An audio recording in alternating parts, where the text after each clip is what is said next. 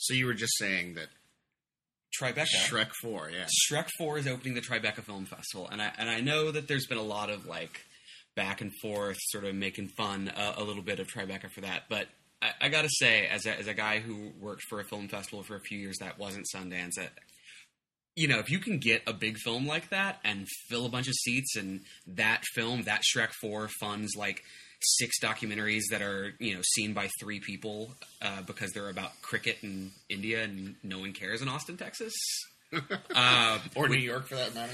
Um, then then you go for it. So uh, you know, hey, more more power to, to Tribeca and Shrek forever. Even if I stop watching the Shrek films after the number first one, the, the number, the number first, first one. That, wow, that was an interesting word you used. That was yeah. I, I invent new language forms now that I'm uh, I've got more time on my hands. Yes. Uh, so normally we uh, we broadcast from the the hallowed halls of B side, but that's uh, no longer the case. There are no more hallowed halls of B side to broadcast from. Um, and we're not going to talk a whole lot about that, except to say that um, my kitchen table is is where we're broadcasting from now. Yes. Um, so if you hear the cat in the background, that's why. Yes. Um, on the other hand, uh, tasty beverages. Indeed, tasty, tasty beverages. Um, My name is Chris Holland. I'm Jesse Trussell. And this is episode uh, numero cinco. Cinco, just like the Tim and Eric season. I'm going to plug Tim and Eric for no apparent reason. it was great. They, their new season started two days ago, and it was insane. It was a parody of SNL, all episode long. What? Yes, it was great. You should seek it out. Okay. Is that um, on? Did they put that online? It's on. Yeah, it's on AdultSwim.com. Nice. So it's good stuff. Okay.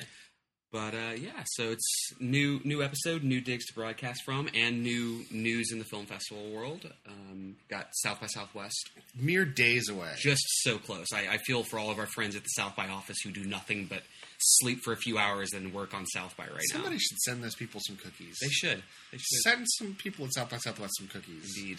I'm unemployed and poor. I'm not but uh, it's, it's it's coming up, and it's going to be a it's to be a really cool festival. They uh, you know there's new movies that they've been adding over the last couple weeks. I'm really excited about um, a film called Ride Rise Roar, which is a concert documentary about the last David Byrne concert tour, which looks crazy crazy. And I you know David Byrne's a, a funny interview on camera, so always always good stuff.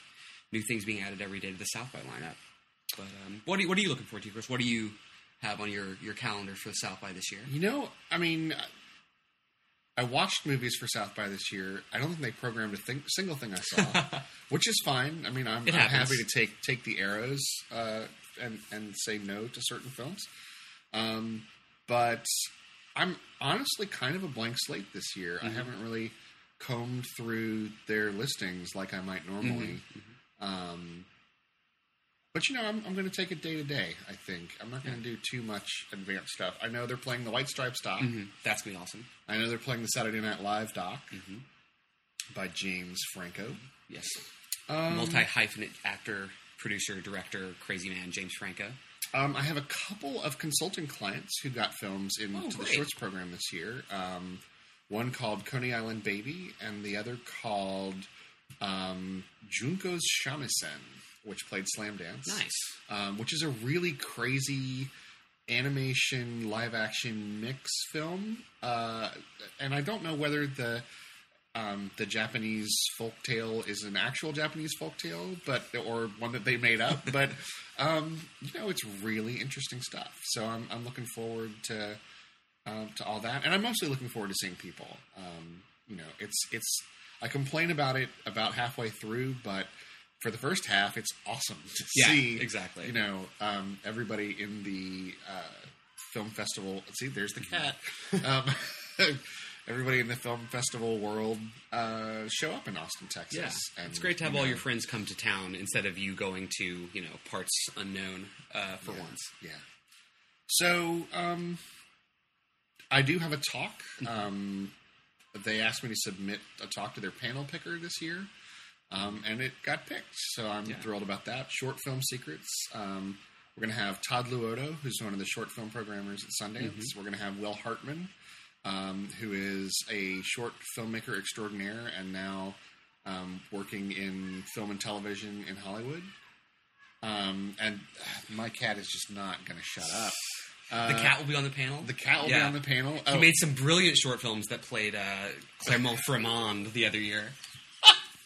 Uh, and what else? Oh, uh, Emily Doe from mm-hmm. Wholphin DVD. Great. Um, Wholphin does very cool stuff. Wholphin curates shorts on DVD, um, and I think it's a quarterly mm-hmm. um, thing so. from from the folks who do McSweeney's.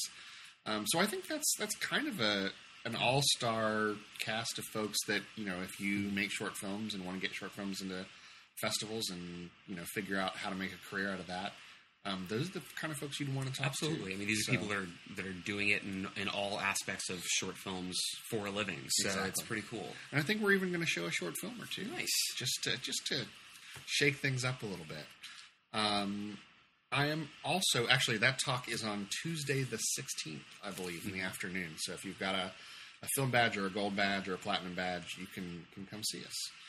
Uh, and then I'm also on the Texas Shorts jury. Texas Shorts jury. So what? So so for someone who doesn't know Texas Shorts, what would that? What does that mean? So Texas Shorts basically uh, are short films mm-hmm. made in Texas okay. uh, that are showcased in a special program. It's one program, so about an hour and a half, 2 mm-hmm. hours worth of short films. Um, and it's it's kind of I mean I think a lot of film festivals do this. Mm-hmm. They mm-hmm. um, I don't want to call it throwing a bone, but they they pay homage to local filmmakers whose work might not get showcased anywhere else. Yeah, they, they want to put a highlight on the local scene. You know, it's the the people that have been supporting them every year in building up a festival, so they want to give a little back and put maybe you know, in addition to whatever local short they might have normally played, play a few more just to really you know give a nice platform for some local filmmakers. Yeah. So um, I get to sit in a dark room for an hour and a half and, and watch some films from some local uh, short filmmakers, and I and presumably a couple of other jurors will will hash out which ones are the best ones and give an award. Uh, there is sort of I don't want to say a stigma, but um, there's some filmmakers feel a little bit of um, wow, there's really no. So, great, yeah, they feel great, slighted perhaps in a way that they're in the local filmmaker right. section, uh, and I think if you do get put into a local filmmaker section, you need to just feel grateful that you were included mm, at all. Absolutely, um, it's it's short sighted to feel like you're being attacked by being played because they they clearly liked your movie and wanted to play it. Plenty plenty of local filmmakers whose films didn't get into yes, the would local short section. So and um, at the end of the day, your official selection is just as valid and real as the opening night film's official selection, and it's just as good of a resume item for you moving forward, no matter what. Yeah. So I'm actually really looking forward to seeing those. Um, I know, you know, a number of filmmakers here in town and in Texas, and I have no idea which ones are included, but um, you know, there's some real talent in, in this here state. Absolutely. Um, Austin's got a reputation for a reason. There's some really cool things going on here. Yes, indeed. So that's what I'll be doing. I'll also be running around with um, a filmmaker friend of mine, uh, Mark Potts, who's going to shoot some video. We're going to do some interviews of some filmmakers and some media and some festival, whoever we can get our hands yeah. on. Film Festival uh, Secrets will be out in force around uh, yes, we South will. by Southwest. Yes, we will. In in high definition, I'm told. in high definition. I personally will be in standard definition yes. because I don't like the way I look in HD. But uh, it'll be strange when it cuts back and forth. But so, we'll figure right, it out. Right. No, when you when you sp- no, I'm talking about it in life. I'm right. In standard right, definition. Yes. If you happen to see me and I'm fuzzier than everyone else around me, it's because I have asked to be appear in, in standard yes. def. Chris Holland, 480p. That's right. Um, so South by, I think a lot of people know about the panels. Mm-hmm. Obviously, mm-hmm. people know about the films. Um, the trade show is something that I don't think people necessarily think about going to, especially filmmakers. Absolutely, there's, there's, some really cool stuff that the South by Trade Show puts on every year. I mean, it's definitely a trade show like others you might have been to, where it's it's vendors in booths, sort of mm-hmm. you know selling their wares, but these are, are, are not just you know people trying to, to make a buck off you. Frequently, it's really new technologies, really new things that you might want to be out in front on.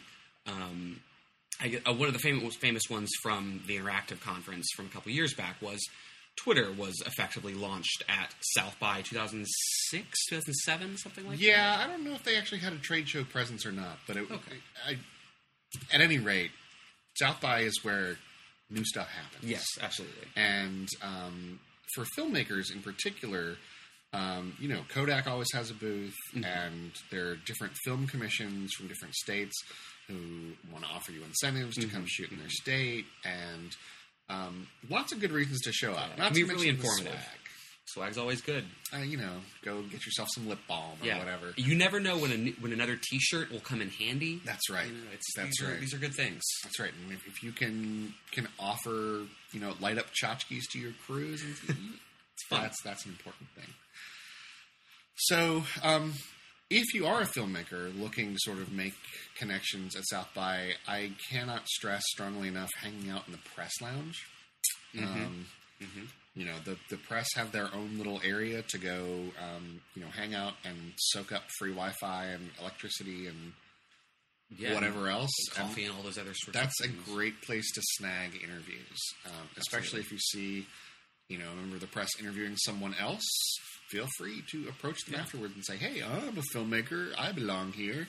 Yeah. Um, All it's going to cost that press person is 10 minutes and a little bit of their flip cam or iPhone time. Exactly. So that's, you know, there's, don't feel uh, intimidated by going up to talk to someone and trying to pitch yourself a little bit. Pitching yourself is the best thing you can do frequently at these film festivals. They're, you know, you're there to, uh, to, to get some headway in your career.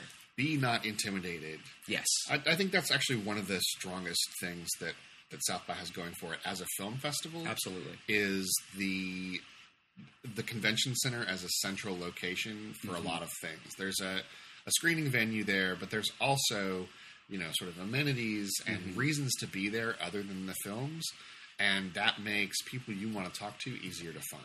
Yeah, so many film festivals, you'll hear people complaining that they don't have a hub, they don't have any sort of central location. Don't have to worry about that with South by. The, the Austin Convention Center is a great hub location where you're bound to run into three or four people you know or want to know every time you go. Yep.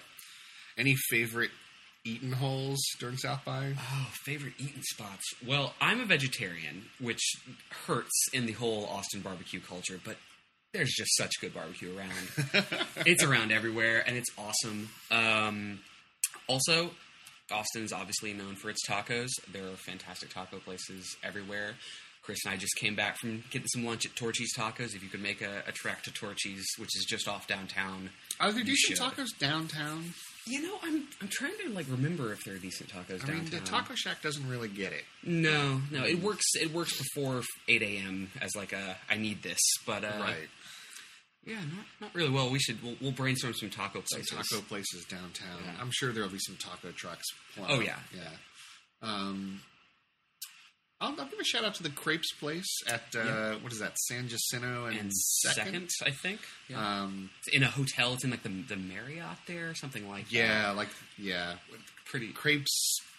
Uh, the Crepes Cafe. yes, I believe like so. That, yeah pretty yeah there's there's um, definitely some some solid little eateries downtown and that's on the on the cheaper end of things it also scales up real far yeah i would be a little hesitant about some of the pizza vendors on sixth though i would watch those yes yeah had some negative experiences with those i mean anytime you have food sitting out for hours in a yeah, you know, yeah on the just, street effectively yeah you just don't want to go there but yeah all right so that's that's our cuisine portion yes.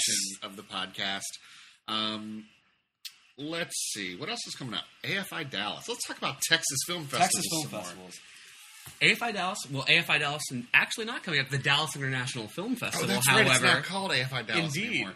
We're not going to edit that because no. we don't. Do but no, editing. but an important change that can always be rem- remarked on. This is the first annual Dallas International Film Festival. I keep waiting for them to sort of capitalize on diff. Yes, like what's the diff? Yeah, or there's, there's a big diff can... with diff. You know, I don't know.